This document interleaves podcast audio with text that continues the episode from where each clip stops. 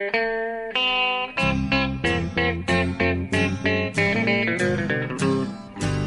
out there, we're on the air. It's hockey night tonight.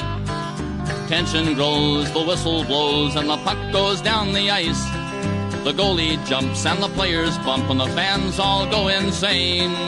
Someone roars, Bobby scores at the good old hockey game. Oh, the good old hockey game is the best game you can name. And the best game you can name is the good old hockey game. Hallå, hallå, hallå, hallå, hallå, hallå och välkomna till NHL-podden. till NHL-podden. Detta legendariska avsnitt som det blir för mig här för att vi ska snacka upp Stanley Cup-finalen med Tampa Bay Lightning i densamma. Alltså, de möter ju Chicago Blackhawks. Jag vet inte, jag, jag kan inte, vet inte vad jag ska ta till mig så jag måste bara säga eh, ja, välkommen till en ny NHL-podd eh, Bjurman. Hur, kän, hur känns det? Tack, det känns fint. Lugna ner dig lite nu. Det här låter som det håller på och, och explodera redan nu. Det är flera Ja. dagar innan. Börjar i 180. Det är en stor ära och jag är den första någonsin i historien som sitter och ska spela in en podcast med en eh, Jonathan Ekeliv som vet att hans Tampa ska bli spela Stanley Cup-final. Det är lite historia vi skriver här, eller hur? Ja, jag, jag, tycker det. Eh, jag, jag försöker liksom... Jag, jag har ju sagt här att jag ska försöka hålla mig lite objektiv i den här podden. Men det kommer bli väldigt, väldigt svårt. Men eh, Ja, det jag, det kommer att bli för dig.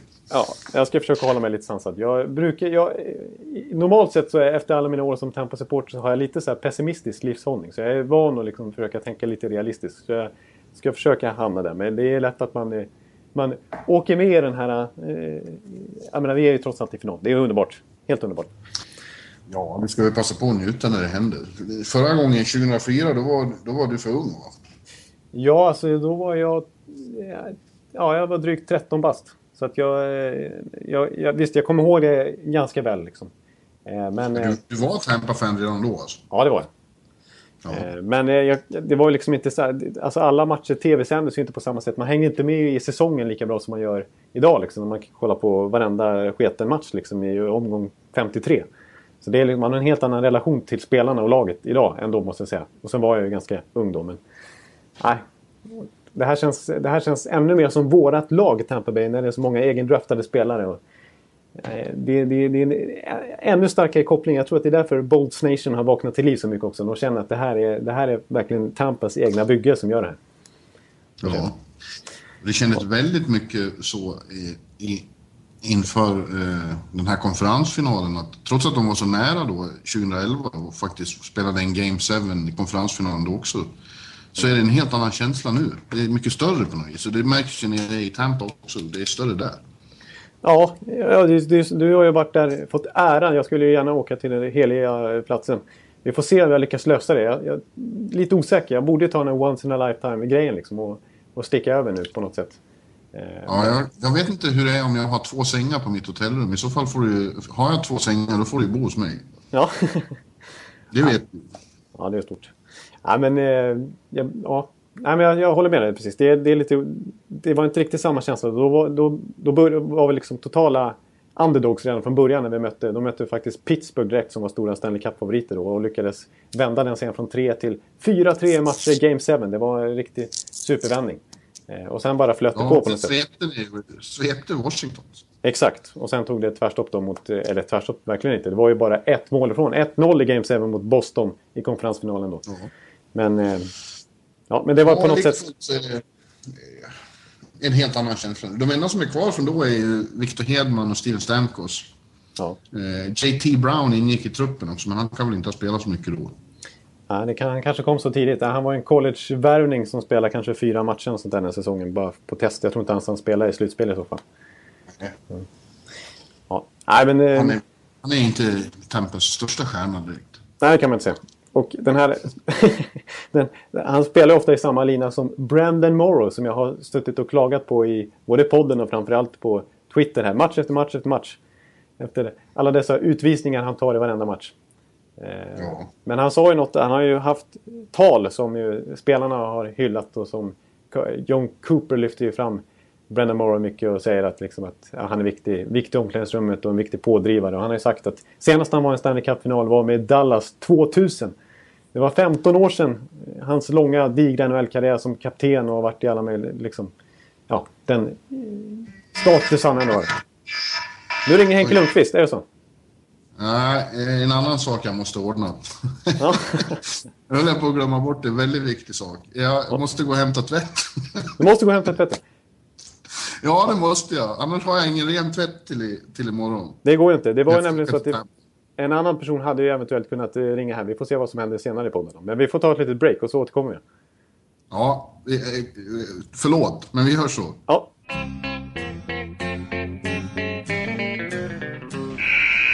Ja, då eh, bjuder man tillbaka från eh, tvättbryderier. Ja, jag hade tack och lov att jag hade ställt klockan på att jag var tvungen att gå hem för annars hade jag glömt bort det. Ja. Eh, och hade stått eh, utan rena kläder inför en väldigt tidig flygresa till Tampa. Nej, det hade ju inte gått. Nej, det hade inte varit bra. Ja, du ska alltså ner dit. Jag är ju som sagt jag är ju så otroligt... Eh, jag är ju lite avis. avis. Ja. Jag säger ju det, du får ju komma dit. ja, exakt. Ja, jag kan men, inte ordna någon akkreditering nu, det är för sent. Men eh, en biljett. Ja. Eh, nej, men vi, vi, går, vi går väl in på... Eh, vi måste ändå snacka naturligtvis om båda de här eh, Game 7 som vi snackade upp förra... Senast vi ja. hördes i poddväg. Eh, ja. då, då hade vi två supermatcher framför oss.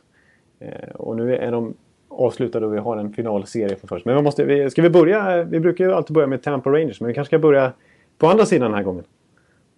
Kan vi göra, så du får ha det göttesta kvar. Det är så du tänker, ja. eller hur? Ja. ja.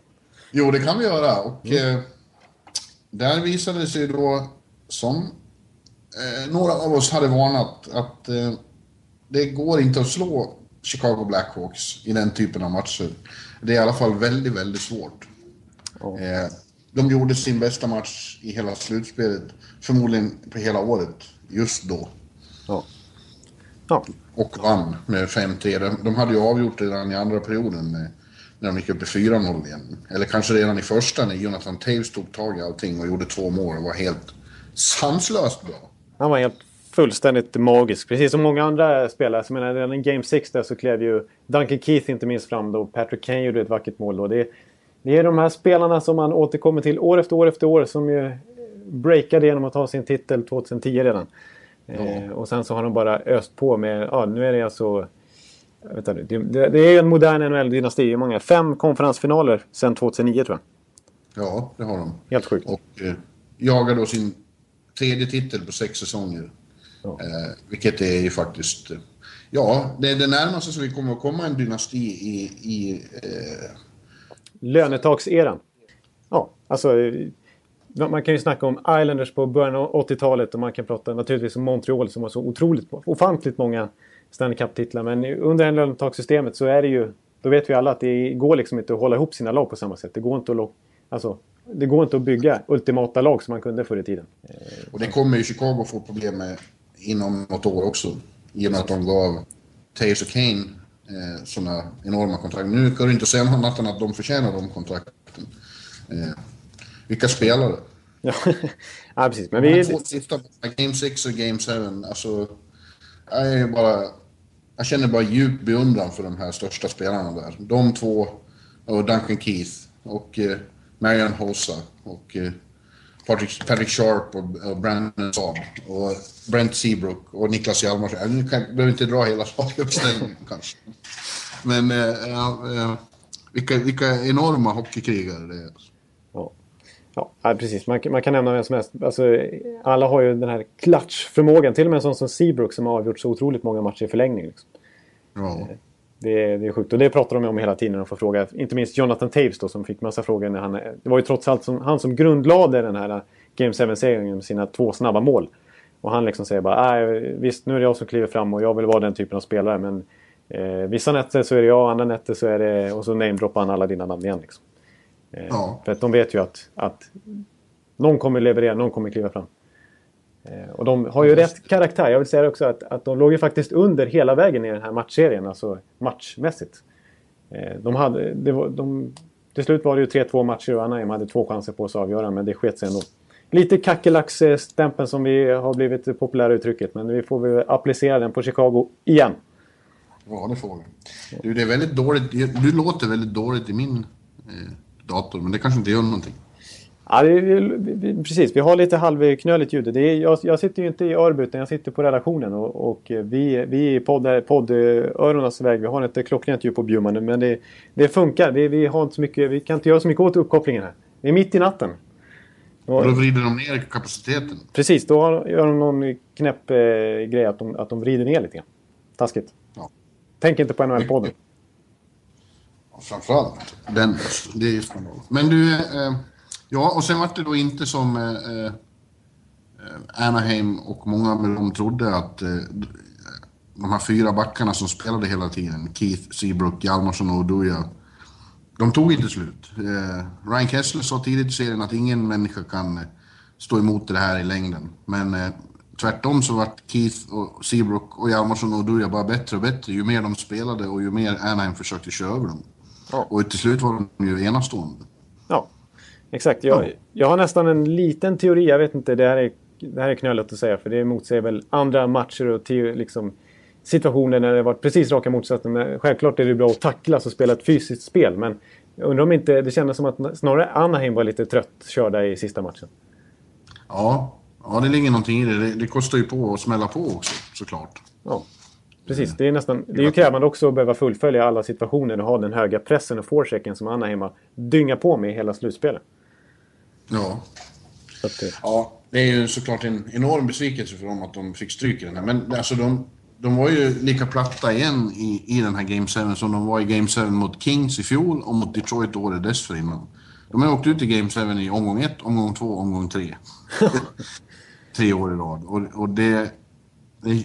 Alltså, de var ju inte redo för den här Game 7. De såg ju riktigt eh, bleka ut. Igen. Ja. Och det, det, är svårt att inte bara tänka på Bruce Boudreau då, som har ju ett vedervärdigt facit i den här typen av matcher. Ja, han, har, han är sär, särställning i NHL-historien vad gäller Game 7-matcher på negativa sidan. Ja, han förlorar fler Game 7 än någon annan. Exakt. Och det, är, det, är, det är ju hans fel att de inte är förberedda. Nej.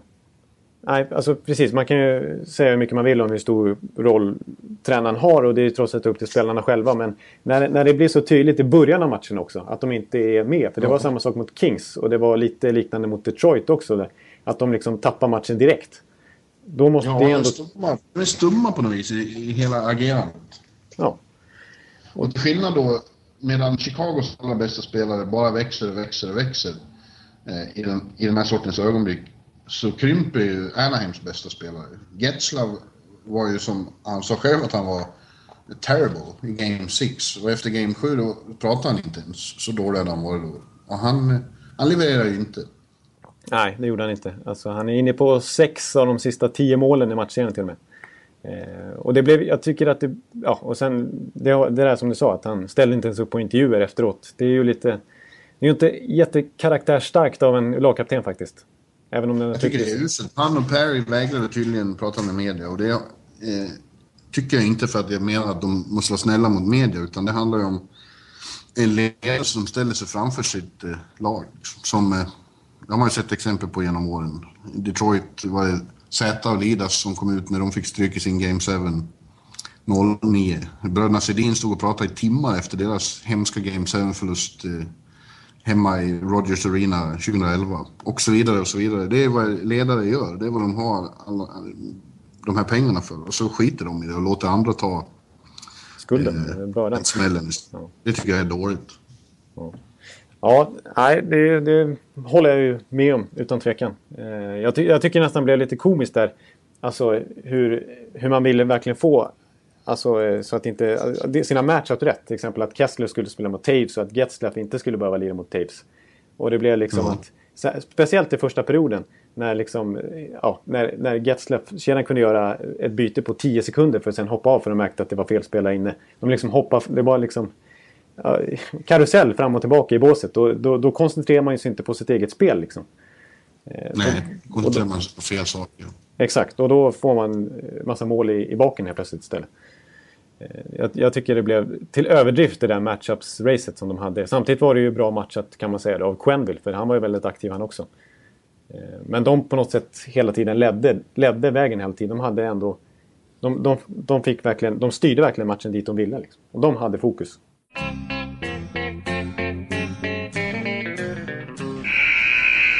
Ja, det strular till sig lite igen med, med uppkopplingen här. Vi får kämpa på. Jag hoppas att ni orkar kriga med, med Vi har nästan planer på om jag ska sticka hem till Örbo och fullfölja podden. Men vi testar ett tag till får vi se om det funkar. Om det blir bättre. Men eh, ja, vi kommer fram till helt enkelt. Det är ju inget snack om att eh, Chicago till slut ändå var värdiga att gå vidare. Men samtidigt så, så är det svårt. Alltså Anaheim, de förlorar två matcher på hela slutspelet i ordinarie tid. Och det är de två sista. Fram till dess var de obesegrade på liksom 60 minuters matcherna. Ja. Ja, men det är ju så. Det handlar om slutspel och vinna de viktiga matcherna. Ja, det handlar om att vinna, punkt slut. Ja. Eh, och, eh, det är Chicago Blackhawks väldigt bra på. Eh, och eh, det är svettigt för Anaheim på så många sätt. För att nästa år kommer ju eh, Kings med all säkerhet att vara tillbaka i, i och konkurrera. Och det, de har de ju inte lätt att ta sig förbi i slutspel. Nej, det såg man ju inte minst förra året. det är bara att konstatera. Men samtidigt så, så vill jag ändå, för Anaheims del så ser det ändå hyfsat bra ut. De är inte riktigt i samma cap hell som Chicago är. Och vi såg ändå en stark utveckling på på ganska unga spelare de har fått fram nu som liksom börjar... Som de kan bygga kring eh, sin kärna där med Getzlaf, Perry och Kessler. Eh, jag menar Silverberg gjorde ett fantastiskt slutspel.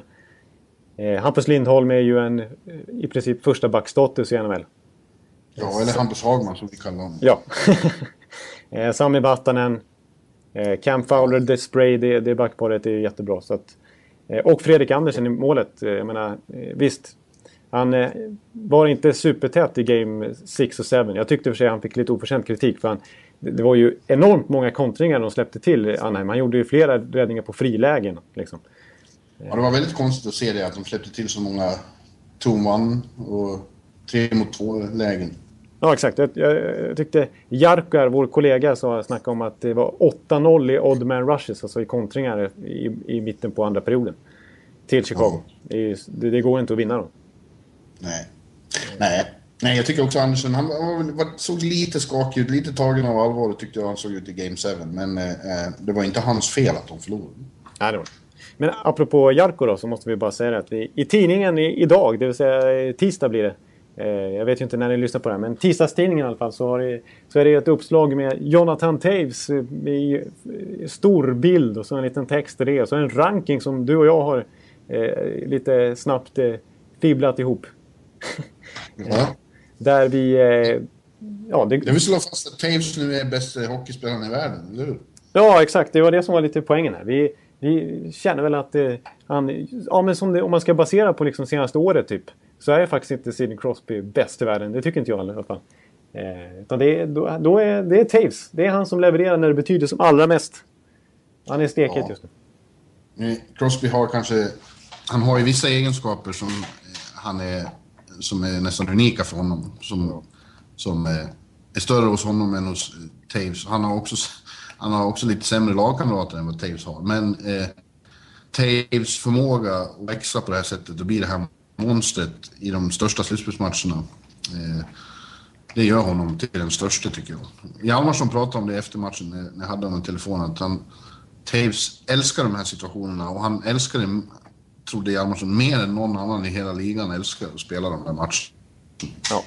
Ja, men så är det ju bara. Och det, det instämmer ju liksom. Alla jag såg ju citat från Quenville och Patrick Kane och hela gänget. Det är liksom bara... He's Captain Clutch liksom. Han är always seems to excel in these moments. Bla, bla, bla.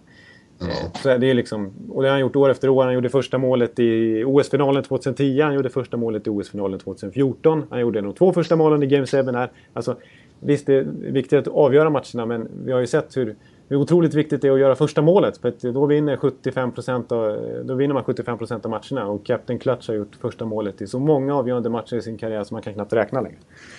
Eh, och som, mm, som, att, som, eh, ja, men som du säger med Cro ja. ja, det är som, som, du säger med Crosby. Crosby där också, att han har ju... Visst, hans spelsinne är ju kanske på en egen nivå. Så han, han, hans hockeysens är ju helt enorm. Men eh, hockey Visst, det går ut på att göra mål, då vinner man matcher. Men det gäller ju att vi, verkligen vinna matcherna också. Och det finns ingen spelare, tror jag ändå, som, som är så expert på att få sitt lag att vinna matcher som just Jonathan Taves. Så är det. Nej. Så alla som lyssnar, gå ut och köp tidningen och läs eh, denna text av Jonathan Ekeliv och den lista vi har gjort ihop. Ja. Så så. ja. Vi, vi, vi övergår till eh, supermatchen i fredags. Som jag kallar det. Ja, fast det är ju att ta i. Eh, matchen ja. i, i Anaheim var ju mycket bättre än den Absolut. på Garden. Den, den, var, den var ju ganska seg. Ja. Eh, konstigt nog. Eller väldigt avvaktande var den. Precis, och... Eh, precis. påminde extremt mycket om matchen på Garden några dagar innan, Game 5. Exakt, i, i, i både resultatmässigt och verkligen matchbildsmässigt också. Eh, Ja. Det var liksom... Eh, ja, det var, det var Rangers som förväntades föra spelet och Tampa liksom gick ju på försvar. Eh, och eh, det blev på något sätt lite stiltje liksom. Det, båda, ja, det blev, inget lag gick ju all in attack liksom. Utan det var verkligen disciplinerat och man, man väntade in varandras misstag lite grann. ja. Men Rangers var ju trots allt... ännu en gång så hade då Rangers inget svar på eh, den, det sättet att spela från Tampas sida. De, de eh, stängde ner match 5 och de stängde ner match 7 och där stod Rangers och kom ingenstans. De skapade faktiskt inte... Rangers skapade inte en enda riktigt avancerad målchans på hela matchen. Nej, faktiskt inte. Och det, det, det, var ett bra citat du fick med, med Henke där också när han sa det faktiskt. Att eh, vanligtvis så har man ju liksom... Eh, om vi hade bara gjort mål på den chansen eller om vi hade satt det läget Ja. så, så tänker man ju att eh, då hade det kunnat sluta helt annorlunda. Men han kom inte på en enda sån situation som han kunde liksom irritera sig på. Nej, det fanns inga sådana situationer. Eh, och för Tampas sida så tycker man då att man gjorde säsongens bästa match. Eh, det gjorde man ju inte offensivt sett. Man såg inte det jättemycket av deras vanliga explosivitet, men sättet de stängde ner mittzonen på, sättet de försvarade och höll Rangers borta eh, så att Bishop kunde hålla sin nolla, det var nog säkert så. En Ja, perfekt match. exakt. exakt. Eh, men till, eh, ja, om man ska återgå till, till Rangers där så visst, de, de kan ju irritera sig på att de återigen, precis som i Game 5, fick många powerplay-chanser i andra perioden. Som man inte lyckades skapa någonting på alls. Det var, de kom ju jätteproblem att ta sig in i zonen då faktiskt. Ja, två powerplay-chanser hade de. Ja. Eh, och det blev absolut ingenting av det. var ju lika game för Det var som att det var då Tampa fick momentum tack vare sitt fantastiska penalty kill. Ja, precis. Vilket jag vill minnas att jag skrev inför tredje perioden. Att, eh, just saying. Ja. Som gör mål på, i powerplay, då går, brukar det gå åt ett visst håll. Och sen eh, fick de ett snöpligt mål får man väl säga i först. Som gick in mellan benen på en Henke som dessförinnan ju hade gjort ett par riktigt avancerade Exakt. Det, min känsla eh, i, hemma i Örbysoffan det var ju att... Eh, min känsla var... Jag var ju lite pessimistiskt eh, lagd då som sagt. Eh, jag trodde att det, det, det här var ju en sån typisk Henke Game 7-insats. Alltså nu, nu kör han sin sjunde raka eh, Game 7-seger och blir historisk liksom som flest segrar genom tiderna. Han var ju så pass het, han kändes så pass vaken liksom. Eh, Ja. Och omöjlig att att liksom rå på. För det var ju, jag menar, jag, liksom MVP Johnson kommer i slottet och lyckas ändå inte få in den trots helt ostört. Liksom. Då är Henke ut med benskyddet där och fladdrar till. Och Ja. Jason Garrison hade en supersituation, eller alltså, chans då i andra perioden också. Som Henke bara viftar upp plocken på och lyckas vifta undan. Liksom. Eh, och då trodde jag att ska det bli en sån här Rangers-period som i Game 6, den i Tampa, när, när de gjorde fem mål. Och liksom allt släppte för dem. Jag tänkte, usch, kände jag. Men eh, det blev ju som i Game 5 istället. De kom ingenstans. Och det, istället var det Tampa som bara ryckte ifrån och, och liksom eh, defilerade till Stanley Cup-final. Först fick de in det där snöpliga målet, så man visste att det första målet nu, det, det betyder så oerhört mycket. och Det gjorde det. Men sen gjorde de ett väldigt snyggt mål också. Ja. Eh, Det här typisk, exakt, det här typiska som, man har, som har varit hela slutspelet för Tampas del och som alla motståndare har försökt eh, förhindra och gjort det väldigt bra. Jag tycker Detroit Montreal Rangers i, överlag gjort det väldigt bra att stänga, täppa igen mittzonen och eh, liksom få ner Tampas fart i, i sina entries och sina omställningar. Och eh, Rangers var ju tvungna att gå framåt lite för, för att få in ett mål och då släppte man mittzonen och helt rätt vad det är så, så bara glider, eller flyger The Triplets igenom där och sen så är det ett, ett grant mål får man ändå säga. Så är det. Min känsla är ju att, att de är väldigt värdiga vinnare av den här konferensfinalen. För, för de gånger, det var ju bara det där problemet att man visste aldrig vilket Tampa man skulle få se och som eh, Anton Strålman sa där att eh, eh, ni har fått se väldigt många olika Tampa. Ja. Och det går aldrig att säga vilket tempo, vilken Bishop. Eh, men eh, när de spelade, när de var bra, så var de det klart bättre laget i den här konferensfinalen. De spelade som de skulle, då, då var de bättre än Rangers och därför tycker jag de är i högsta grad värdiga att gå vidare. Ja, ja det, det, det kändes lite som att det, det var den unisona känslan efteråt ja. också. Att det var att Tampa kändes starkare när de hade walk the distance. Ja, precis. Uh, och som vi just var inne på här också, de har ju en jävla härlig attityd i laget som ju kommer från coach Cooper. Ja. Uh, de har lite swagger, som man säger här. Ja. Kaxighet. De var ju stirrade ju bara det här Rangers uh, hypade Game 7-historia. Nu bara stirrade de i ansiktet och röck på axlarna åt. Uh, och gick in och, och var det första laget i historien som slår Rangers i Game 7 på Garden. Ja. Det är väldigt... Den, den egenskapen är ju väldigt eh, användbar och väldigt rolig och härlig att se hos ett så ungt lag. Ja, precis. Ett, ett citat som exemplifierar det lite grann, det var ju som Stamkos sa när han fick frågan om eh, Henke har ju aldrig förlorat en match på, på Garden här. Hur ska ni lyckas eh, eh, ja. vinna då? Då sa han bara ja men han har aldrig mött Tampa Bay Lightning i en Game 7. Det är något annat. Nej, precis. Ja. Ja. Eh, det där är något nytt hos Stamkos. Han har ju väldigt, alltid varit väldigt försynt och, och väluppfostrad. Men eh, Cooper har eh, pumpat honom full med självförtroende. Och Exakt. vill att han ska göra sådana saker. Ja, det blir väldigt tydligt här nu när de börjar säga så. För det tjatar du, har du tjatat om hela slutspelet där. Alltså, och det blir bara tydligare och tydligare för allihop att, att Cooper är en väldigt speciell karaktär som coach. Alltså, han är inte som alla andra och han har en väldigt eh, speciell stil alltså. Och förhållning till sina spelare. Ja, och är tydligen inte världens populäraste hela tiden i, i omklädningsrummet.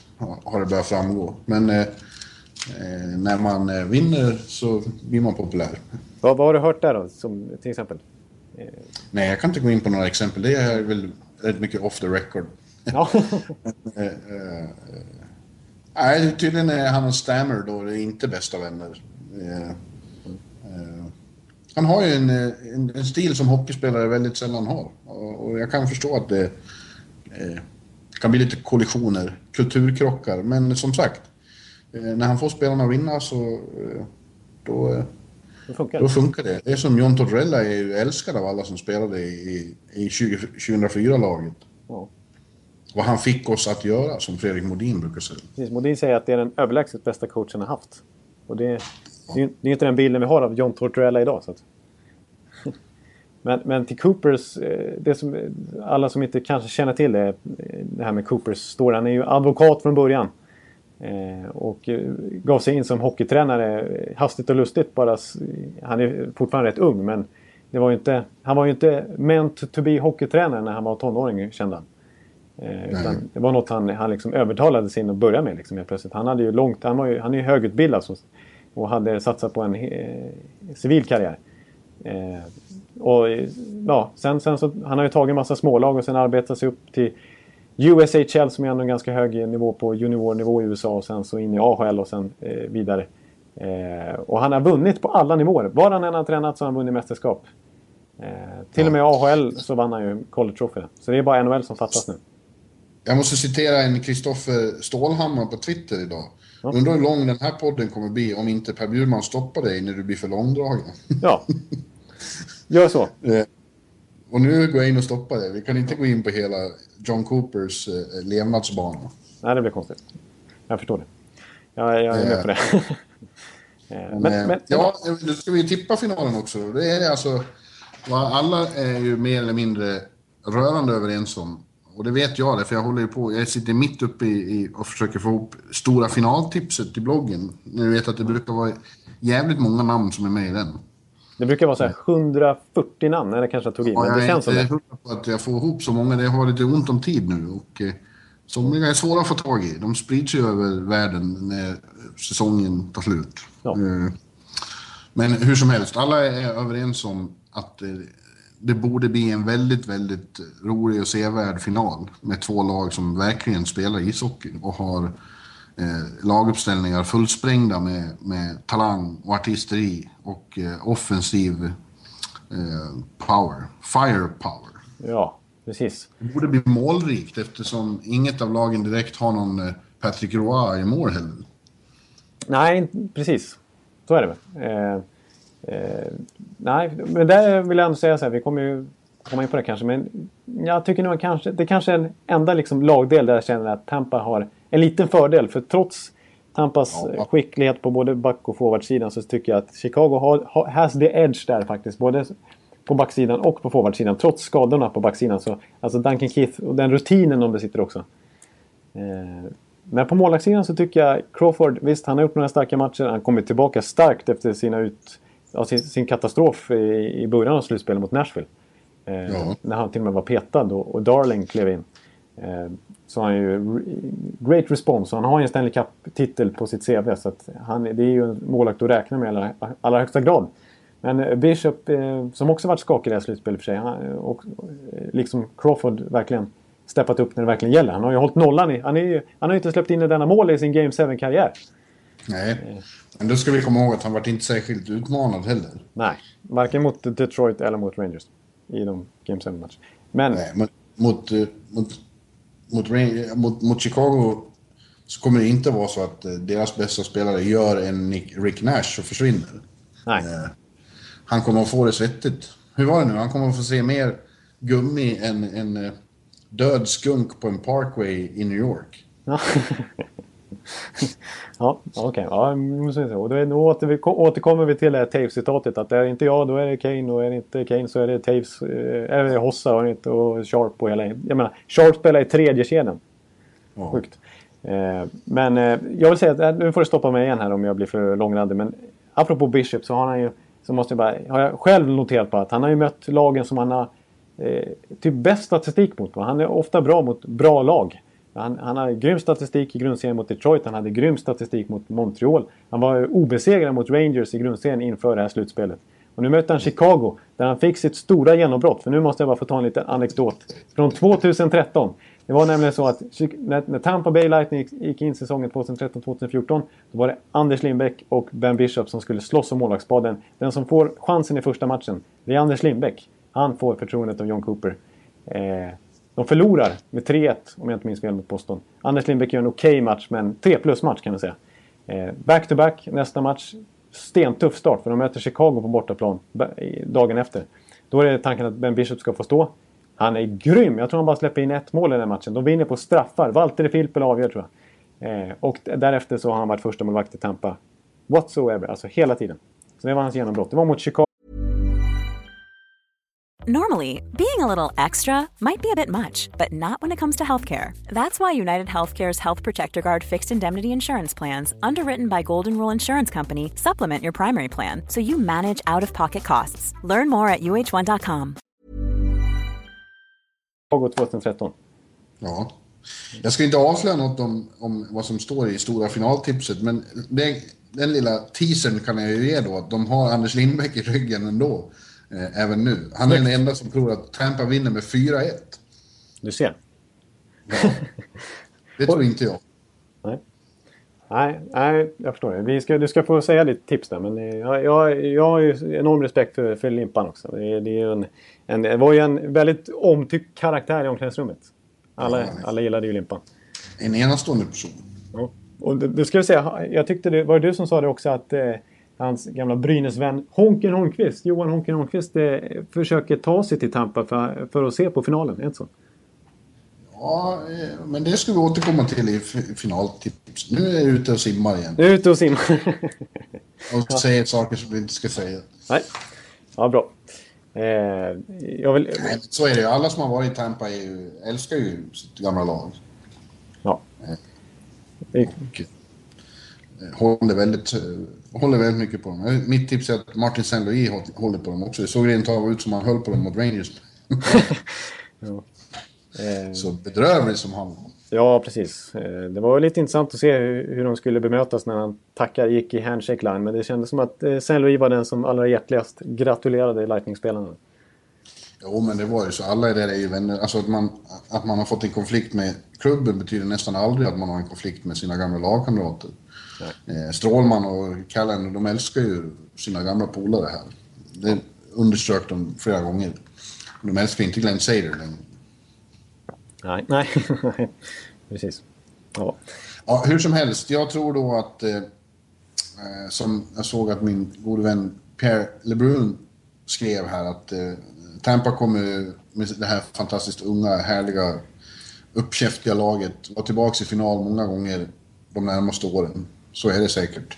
Eh, och de kommer vinna också, men jag tror inte de gör det riktigt än. De, de får vara med om det här för att lära sig exakt vad som krävs för att vinna en final och få stryk med 4-2 mot ett Chicago som fortfarande är i sin absoluta prime med det här laget, med den här coren av spelare. Och eh, jag tror inte de går att besegra i en final av det här slaget. Nej, ska, ska jag vara helt eh, uppriktig och liksom lägga sympatin åt sidan och resonera objektivt och eh, eh liksom med sans så skulle jag nog lägga min röst tyvärr på Chicago. Eh, just av de anledningarna som du säger. Och lite just som, som, du understryker där också vill jag understryka att det här är ju året lite grann för Chicago. Alltså de kommer ju behöva bygga om lite grann igen. När, och då jag förmodligen kommer lämna. De har problem, de ska förlänga med Saad, de ska, de ska bestämma vad de ska göra med sitt lagbygge här. För att, eh, vi vet ju alla att Taves och Kanes superkontrakt börjar ticka nu i sommar. Och det går inte för att få hela det här laget eh, att eh, behållas en säsong till. Så att det är liksom lite sista chansen för, för det här, just det här eh, gänget. Eh, men, men för Tampa, då kände jag liksom, det har jag känt redan hela säsongen att, att det här kan, jag hade inga förväntningar på att vi skulle vinna Stanley Cup i år. Utan det här, var, det här är liksom inte året med stort Å. Utan eh, det här det är självklart, som, som Morrow säger, man måste ta chansen när den dyker upp. För man vet aldrig när den kommer igen. Men det, det känns inte som att det, det, det, känns som att det gått väldigt snabbt. Liksom. Och nu är vi plötsligt i final. Så att, ja. jag, jag, jag håller nog med där. Det är ju jättebra. Chansen finns ju. Självfallet finns det en stor chans att det, det kommer att, att funka. Eh, de har som sagt varit bra mot eh, Chicago. Fruktar de sen, sen mötena i grundserien. Jag brukar ju hävda att eh, grundserien inte betyder så mycket. Men den sa i alla fall någonting om serien mot Rangers. Ja. Och Precis. Vi, vi kan säga det att, att Tampa vann med 4-0 i februari på hemmaplan mot Chicago. Och eh, Chicago vann på hemmaplan i november på straffar. Ja. Men du, vad tror du då? Om du måste säga, jag säger 4-2 till Chicago. Du måste säga något nu. Men du kan inte tippa mot ditt Tampa. Nej, blir det kan jag besviken. Nej, jag, jag tippar som jag gör i, i ditt finaltips. Det kan jag avslöja redan nu. Jag, jag säger 4-2 till Tampa. Då, eh, ja, jag slår fast det. Ja. ja något annat hade varit olyckligt. Det enda som är tråkigt om vi skulle vinna med 4-2 det är att vi vinner på bortaplan i så fall. Ja, du, jag kan försäkra dig att du inte kommer att tycka att det är tråkigt. Nej, nej, nej man ställer kapp på bortaplan. Skit också. Nej, men, eh, det, för det har, apropå bortaplan så har det varit en trend i hela slutspelet. Det är helt sjukt vad, vad mycket bortasegrar det varit. Framförallt på östsidan. Eh, ja. Jag menar, Rangers gör nästan, snittar nästan sex mål per match på bortaplan mot Tampa. Ett mål per match på hemmaplan. Ja, jag skulle tala för det. Jag, det här blir nionde finalen jag följer på plats då. Bara två gånger har det, slut, har det slutat med att hemmalaget har fått... Att vinnaren har lyft bucklan på hemmaplan. Det var eh, 2012 Kings och 2014 Kings. De vann båda gångerna på, på hemmaplan. Men... Eh, eh, nej, Anaheim vann ju först också. Just det. Vad är för strunt? Det här är ju ingen... Nej. jag vet inte vad jag pratar om. En teori kollapsat totalt. Jag skojar. Nej, det, Nej, det gjorde det verkligen inte den har eh, bäring att eh, Detroit vann i Pittsburgh 08, Pittsburgh vann i Detroit 09, eh, Chicago vann i Philadelphia 2010, Boston vann i, i Vancouver 2011 eh, och Chicago vann i, i Boston 2013. Så det, det, det brukar bli så. Precis, och det finns en logik i det här. Det är, det är inget snack om det. Och jag tror att det beror på att på hemmaplan. Alltså det, det är superklyschan. Jag tror jag har sagt den 15 gånger så det är nästan dags att byta ut one-two punch mot att, att, vad säger man nu? Nu tappar jag bort det bara. Vinna, man, eh, en bra offensiv vinner matcher men en bra defensiv vinner mästerskap.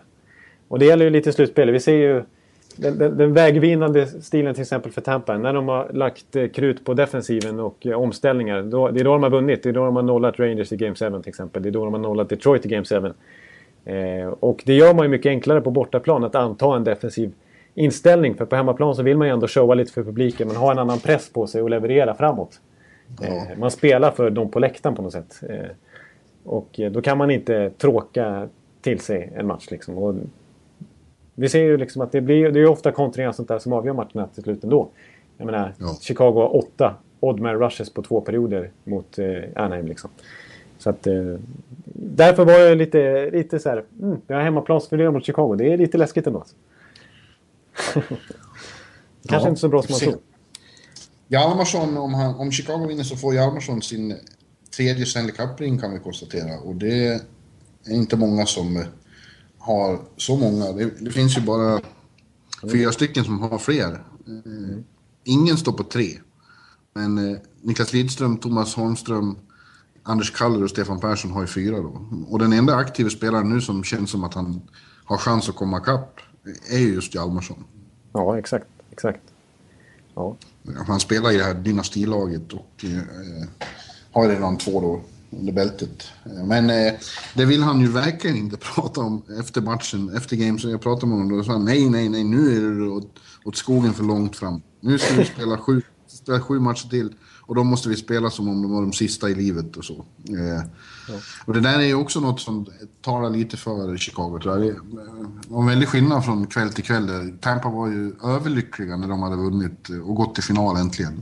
Ja. Chicago rök på axlarna. Det, det viktiga återstår. Ja, det, var, det var ganska tydligt. Överhuvudtaget rutinen som visades då. Alltså, vi, jag tyckte väldigt tydligt när de skulle fotas med bucklan där. Alltså Stamkos är ju superglad och åker fram där. Ja, eh, vi ska jag ta en, eh, ta en bild. Ja, jag ler ju brett och vet, han, Det här är ju liksom en dröm som går i uppfyllelse. Medan Taves, Ja. sa ju bara nej, alla ska med direkt. Bara, nu tar vi det här fotot allihopa. Så smila lite och sen så åker vi av. Bra gubbar. Han, gick ju, han är ju sån eh, superledare också, Taves. Han går ju liksom... Ner på isen kommer ju även Kimmo Timonen och Jocke Nordström från läktaren. Och Taves går ju direkt fram och ger dem en superkram båda två. Snacka om att han vill få med sig hela laget. Ja, viktigt det. Ja, hoppas Nordström får spela en match i finalen, eller en sekund i finalen, för då får han namnet på bucklan. Det får han inte annars. Han har inte spelat tillräckligt många matcher. Nej, exakt. Han måste spela 41. Just det. 41 i grundserien krävs eller att man spelar en match i finalserien. För att få sitt namn på bucklan. Mm. Ja. Jag hoppas naturligtvis det Timonen också. Ja, verkligen. Eh, En annan story, det- storyline är ju då eh, Anton Strålman och eh, Brian Boyle spelar ju sin andra final i rad. Eh, Och det skulle inte vara något kul att förlora för två gånger i rad. Nej, då får de det på sitt eh, eh, CV. Då. Men du, ska vi, ska vi avsluta så här då? Att, eh, eh, vi, vi tänkte ju prata eh, lite faktiskt om eh, Conn Smythe. Vem är Conn Smythe i respektive lag? Vi har några förslag. Jag har skrivit upp det. Jag vet inte om du har skrivit upp. Du kanske tar från hjärnan. Men det har jag i huvudet. Ja, ja, du har det i huvudet. Ja, du är rutinerad. Du är Jonathan Taves. Jag är Stamkos. Måste... Hur, hur svårt är det att, att, att ta fram... Ja, det är väldigt, väldigt lätt. Ja, väldigt lätt. I Chicago står det mellan två man skulle jag vilja hävda. Och det är Taves och Duncan Keith. Ja. Eh, om, om Kane gör hattrick i varje final så är det väl han också. Eh, Ja. Men det känns som det är de. Och eh, i Tampa, Tyler. Det är Stamkos som har en fantastisk final. MVP. Och Vic- Victor Hedman. Ja, alltså jag har faktiskt skrivit, jag har ju skrivit MVP då som, som etta, Tyler Johnson. Eh, Och på andra plats så har jag faktiskt skrivit, jag har inte, på min topp tre så lyckas jag inte knöla in Steven Stamkos faktiskt. Nej, kanske. Jag tycker, alltså med tanke på att han börjar slutspelet, sen är det väldigt starkt att komma tillbaka och ändå stå på 17 poäng nu. Det är ju riktigt acceptabla siffror i allra högsta grad. Eh, Ja. Men jag, jag vill... Jag, jag undrar om inte jag håller med Pierre LeBrun. Jag tror det var han faktiskt som hävdade det. Vi har ju nämnt honom flera gånger i podden här, men det är ju en riktigt respektabel NHL-kännare. Eh, som har Anton Strålman som MVP i Tampa Bay. Ja, det är ju fint. Eh, Ja visst, han är ju, han är ju viktig och eh, Cooper hade skrikit någon gång åt någon här på någon fest att eh, Anton Strålman är bäst i mitt lag. Ja. ja. Nej, men, nej men alltså han är ju... Han ser ju till att alla andra är bra. Precis, det är det han gör. För att, dels hans spel, det han faktiskt gör på isen, men också på det sätt han gör det. Hans aura liksom när han har pucken. Alltså, det är lugn han sprider sig, den självsäkerheten som infinner sig hos alla spelare när man liksom ser att man har Anton Stråman i sitt lag med pucken. Det känns så tryggt med Anton Stråman på något sätt. Ja.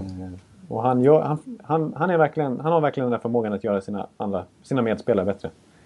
Eh, och det, det är ju det är ovärderligt för ett lag. Så är det bara.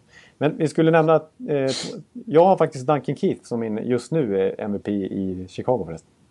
Före Taves. Trots att Ja. hyllar honom så mycket. Men Keith, med tanke på hur mycket han spelar också, det ansvar han får ta i den här sargade backuppställningen. Absolut. Men sen har ju, vilka som får det, det har ju att göra också med hur de spelar i finalen. Vi ska ju Ja. se det. Exakt, det brukar vara helt avgörande faktiskt. Helt avgörande. Men eh, eh, vi, vi kom på att vi skulle ta de som är längst ifrån att bli MVP i princip.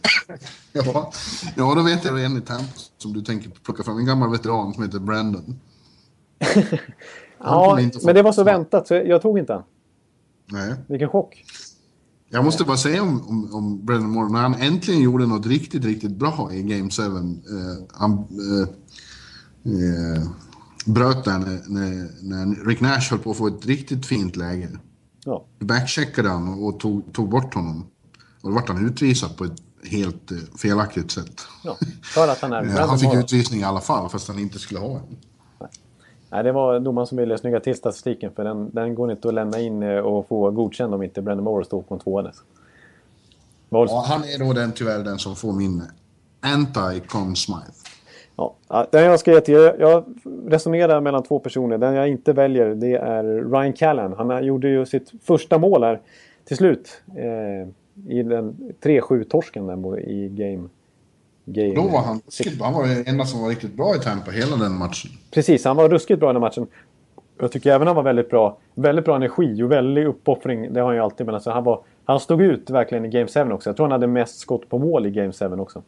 Eh, av alla spelare. Så att, han har verkligen kommit igång. Så att han förtjänar absolut inte... Varför ska inte han få Con Smythe? Det är klart han inte ska, men varför är han sämst i laget? Nej, men alltså, han får inte priset. Jag, jag, jag, jag tänkte...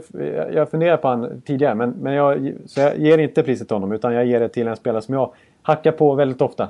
Eh, säsongen lång. Eh, spe, tjänar 5,5 miljoner dollar. Bäst av, bäst av backarna i Tampa Bay, men som spelar i femte backpar.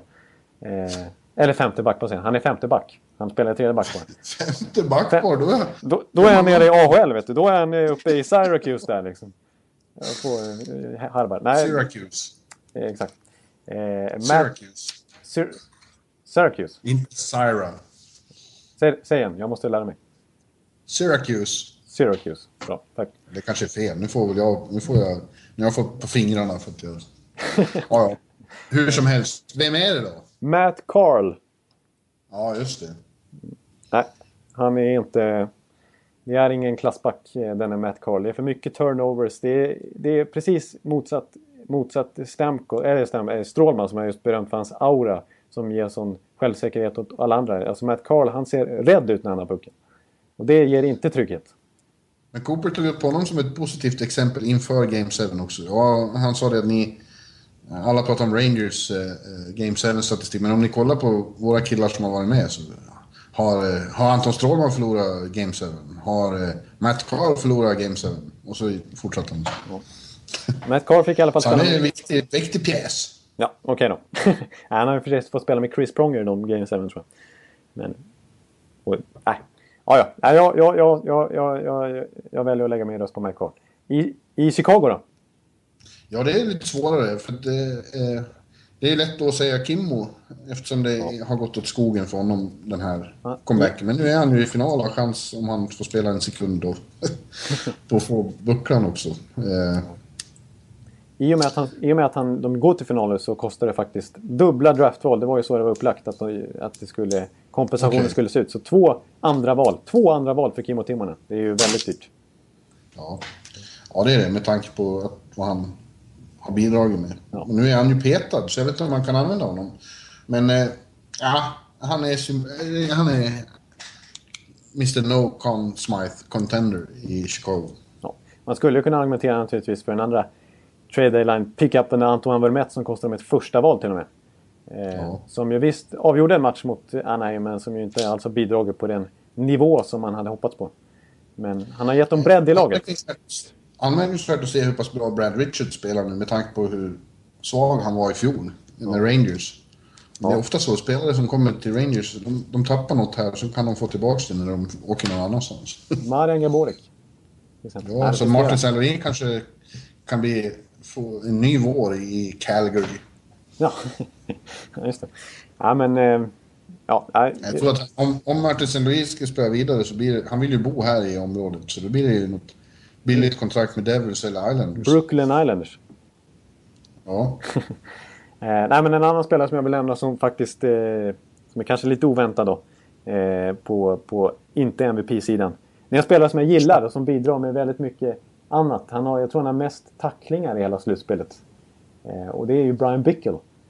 Ja, han har haft lite tungt. Han har haft tungt. Han har haft några olyckliga situationer där han har legat bakom baklängesmål. Och han har själv inte gjort ett enda mål. Han som har lite Johan Franzén-status att kunna ösa in mål i slutspelet.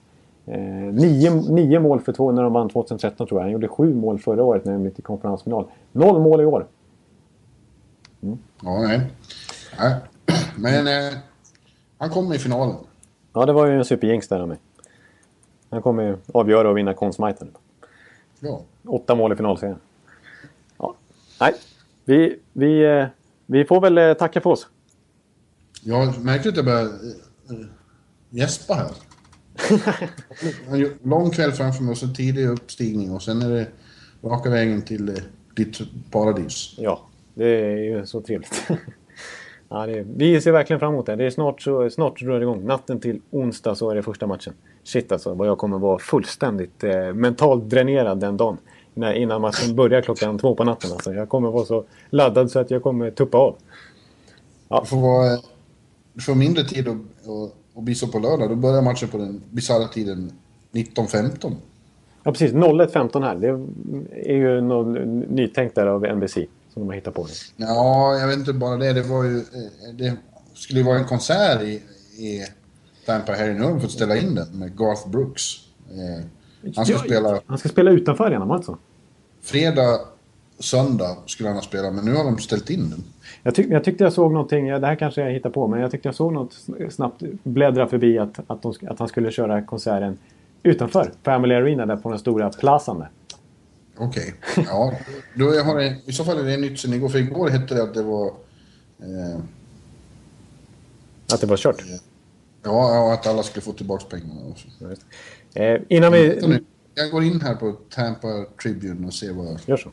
Och, och, medan du gör det så kan jag ju bara för sakens skull, här är ordningens skull, eh, säga att vi, det är alltså avsnitt 67 där med NHL-podden. Så vi ska utse den bästa nummer 67. Eh, ja. Och eh, du, du, kommer du på någon 67 Det finns mer än vad man tror. Garth Brook cancels Tampa shows. Det gäller fortfarande.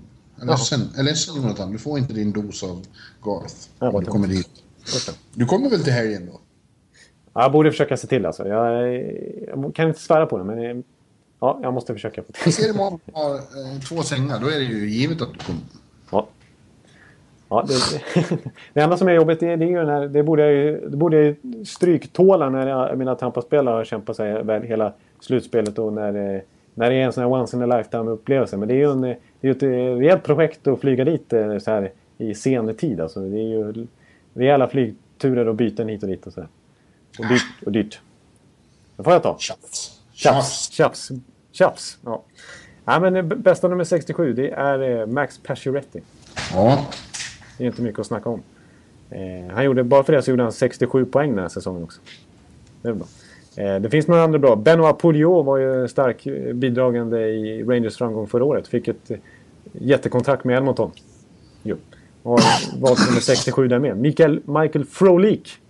Eh, som jag hamnade i Winnipeg. Gammal Chicago-spelare bara för det. Eh, nummer 67. Rickard Drakell i Anaheim. Nummer 67. Men du, det, är om vi börjar närma oss ett nummer som väl ingen har ändå. Om två avsnitt så är det väl ingen som har det. 69. ja. Ja, den blir kämpig. Då får vi, då får vi leta. Ja. Jag tror inte att det finns någon faktiskt som åker omkring med det numret på sig. Ja, ja det, det, får vi se. Då är det 69 avsnittet förväntar jag mig att vi pratar om, Stanley, om eh, Tampa Bays fantastiska Stanley Cup-seger. Precis. Då skiter jag i att ta nummer och allting. Ja. Vi, vi tackar för alla som har lyssnat. Vi ber om ursäkt för det lite knöliga ljudet. Jag tror att det blev lite bättre här sista halvtimmen i alla fall. Det kändes så. Ja, precis. Exakt. Det känns som att de eh, hörde oss där på, långt ner på... Vi sitter på våning åtta i redaktionen. Här, här, jag i alla fall. Du är ju borta i, i New York. Eh, någonstans i källaren på det här stora huset så sitter någon och rattar de här internetinställningarna. Måste ha hört på, hört på mig. Mitt i natten. Ja. Det hörs väl bra då när det är inte är så mycket folk. Ja, vi tackar för alla. Tack och försök att ta dig samman nu, Jonathan. Det är bara hockey. Ja, Okej. Tack så mycket för detta råd. Det kanske är bra. Ha det så gott. Ja. Tack allihopa. Hej. Det är en härlig eh, Stanley Cup-vecka. Hälsar er allihopa. Hej! Hej, hej. Hallå, hallå, hallå. Hallå, hallå, hallå. Alex Chiazot, Joe Luis Arena och Esposito. Esposito. Uttalsproblem, men vi tjötar ändå. Och alla kan vara lugna, inspelningsknappen är på. Bjuder Hanna Kohl, han är grym i sin roll. Från Kållesoffan har han fullständig kontroll på det som händer och sker. Det blir ju allt fler som rattar in hans blogg. Och lyssna på hans podd. One, two, turn, speed, so Hallå, hallå, hallå. One, two, turn, speed, so Hallå, hallå, hallå. Ekeliv, som är ung och har driv. Verkar stor och stark och känns allmänt massiv. Han hejar på Tampa och älskar Hedman. Sjunger som Sinatra. Ja, oj, där ser man. Nu är det dags för refräng. Dags för magi, Victor Norén. Du är ett geni. Så stand up at home and remove your hats. Höj volym, för nu är det plats. One, two, turn, speed, so Hallå, hallå, hallå. One, two, turn, speed, so Hallå, hallå, hallå. One, two, turn, speed, so Hallå, hallå, hallå. One, two, turn, speed, so Hallå, hallå, hallå. Det är otroligt länge sedan båda samtidigt var så här bra. Hallå, hallå, hallå. Det är otroligt länge sedan båda samtidigt var så här bra.